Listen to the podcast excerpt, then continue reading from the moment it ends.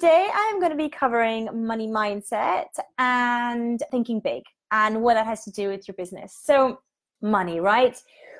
We all want it, but so few people actually really talk about it because, you know, we don't do that. We're British, it's vulgar. We don't talk about money, religion, or politics, all that kind of stuff. It's not nice to talk about money. It's not nice to want money. We get all these messages thrown at us, don't we, about what it means if we want money. So I would love if you want to tell me in the comments some of the things that you've heard around money or that you tell yourself around money. So, you know, I'm thinking like money is the root of all evil, it is the source of all happiness. You have to work really, really hard to make good money.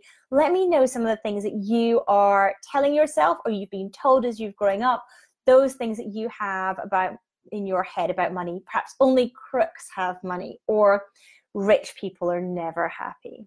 Because we bring these things into our business, okay? Whether we've been in business for five minutes or five years or 15 years, we still bring these things into our business.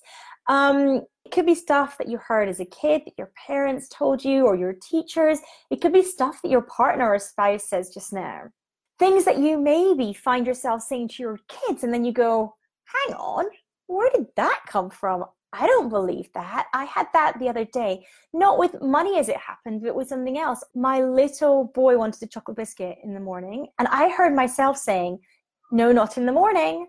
And that's something that my mum would have said to me you can't have chocolate in the morning but actually i'm okay with it. If he's had his breakfast and he's eaten well and he's had some fruit i'm okay with that. Um, so i found myself coming out with this thing that i actually you know thought where's that come from? Is that a deep-seated belief that i actually have had that i've just kind of dredged up?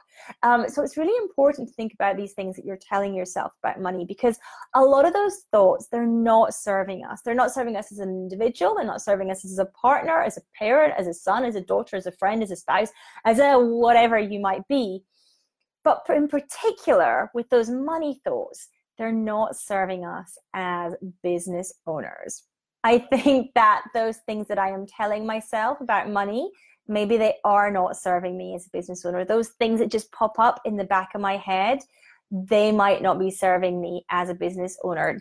If you want to start kind of tackling these money thoughts that you are telling yourself, when you think about those things that you tell yourself, what I want you to do is I, I want you to spend some time and write them all down. Just brainstorm all those things that start coming out for you when you think about money, all those thoughts, all those things that we spoke about that, you know, only crooks have money, rich people are never happy, all those things. Okay, so I want you to get those all out and write them down on a piece of paper. I want you to really read them and look at them. Ask yourself, what evidence do I have that these thoughts are actually not true. They're actually not reality. They're just things that people say. You know, things like only crooks have money. Well, we know that's not true because we know that many people who are either in corporate, who have their own businesses, they have money too and they're not crooks. We may very well know lots of them ourselves from either being online or you know our own personal lives. We will know people who are richer than us in terms of cash um, who are not crooks. So we can write that as our evidence against this belief that we are telling ourselves and this thought that we are telling ourselves. Or you have to work really really hard for good money. Again we can probably see evidence of that around us. Now the internet not a great place to find evidence of that because of course no one leads an instagram life. However you may know people that actually you can trust in that arena that don't work every hour that god sends but they're making good money. You know in my business i don't work 40 50 60 hour weeks. I probably work 30 hour weeks. I work from home. You know my kids and my husband um, are at home during the day. So i'm regularly like dropping in and out of family life. I'm not you know, I work well when I'm working, but I'm not pushing every minute of every day that I'm away. So, what are those things that you have that you can say, actually, this proves, or rather disproves, the thoughts that I am telling myself? This is evidence to the contrary. Because the thing is, what money really is, is money is an amplifier. So it doesn't offer freedom or manifest evil, it simply amplifies character. Um, so and it, and it basically allows you to repeat your ingrained habits easily. So what that means is let's say that you're a drug addict. That is a bad habit right? I think we can probably all agree on that. And you get a ton of money then you're likely to do more drugs. But then let's think about somebody like mother teresa. When she got a ton of money she used it for more good so that is all money does is it amplifies your current character just now. It has no other innate things about it other than that. So if we can form great habits in our business and serve our clients in an awesome way, then the money comes in and it will allow more amazing things to happen in our business. I am pretty sure that most people in this group want to basically impact people's lives with the work that they're doing and want to have an awesome effect on their clients. But the question then comes down to can you do what you want to do? Can you have that effect with the money that you're making at the moment? And and I particularly I don't just mean the revenue in your business actually, I mean your take home as well. You know, are you enabled to do the things that you want to impact people in the way that you want to impact lives in the way that you want to impact the world in the way that you want with the current money that you're taking home just now. And that's a question i'm just going to kind of leave hanging. Because instead of being something that money should be celebrated in our businesses and those old money stories they just stop us dreaming and basically getting the money that we want in our business. They stop us and they inhibit our dreams, really, to be honest. What we want to be doing is using that to fuel us and turn our actions into reality, turn our dreams into reality. And that's what money gives us. It gives us that option. It means that we can help more people. It means that we can amplify our character. It means that we can amplify our good habits and all that kind of stuff. Money is absolutely key to business survival. And with more money, you can make more of an impact. This leads me then, when I kind of speak about this stuff and I think about this stuff, it leads me to come back to okay, so what is the vision that you have for your life? You know, not just your business, but what do you want your life to look like as well? You know, and if it helps, you can draw pictures and draw it out or write it down but what does what do you want your life to look like? What is a wonderful life to you? It's really important to have clarity of that because once we know what that looks like then we can work back and say okay well that means that your business needs to be doing x every month to support this vision for your life. And it makes it a lot easier actually to work back and back calculate. So you know do you want to move house? Do you want a car? What does your everyday living look like? Do you have fancy hobbies or not fancy hobbies? Do you do charity work? Are your kids in private schools? Do you want to retire? Your partner of course they're never retired if they're looking after the house and the kids but that is the phrase that we use. Do you want designer shoes? Like what is it that you want?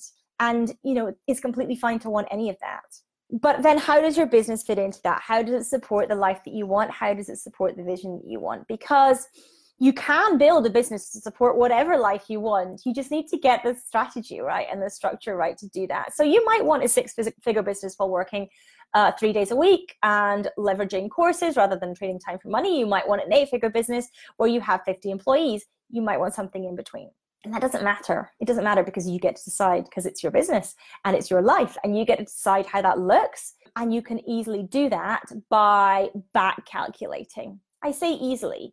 You can work out by back calculating and then putting actions um, behind that. When we think about that, then we say, okay, so we know what we want our life to look like. How does our business support that? We might go, okay, so for my, my business to be taking in 100 grand a year a year sorry i meant a month. Well i want my business to have 100 grand a month. Therefore you need to start asking yourself can your business in its current state support that? You know with your current offerings your current selling price your current business model your overall pricing what needs to happen in your business to get you to that place? Your profit is a big one. You know your take home are you scaling up to that place or actually do things fundamentally need to change now so that you can realize your vision and if they do need to change and pivot now that's completely okay but do they need to change now Because the thing is, if someone in your industry has ever done it before, then you can absolutely do it. I speak a lot about the four minute mile and how before um, Roger Bannister broke the four minute mile record, no one had run a four minute mile.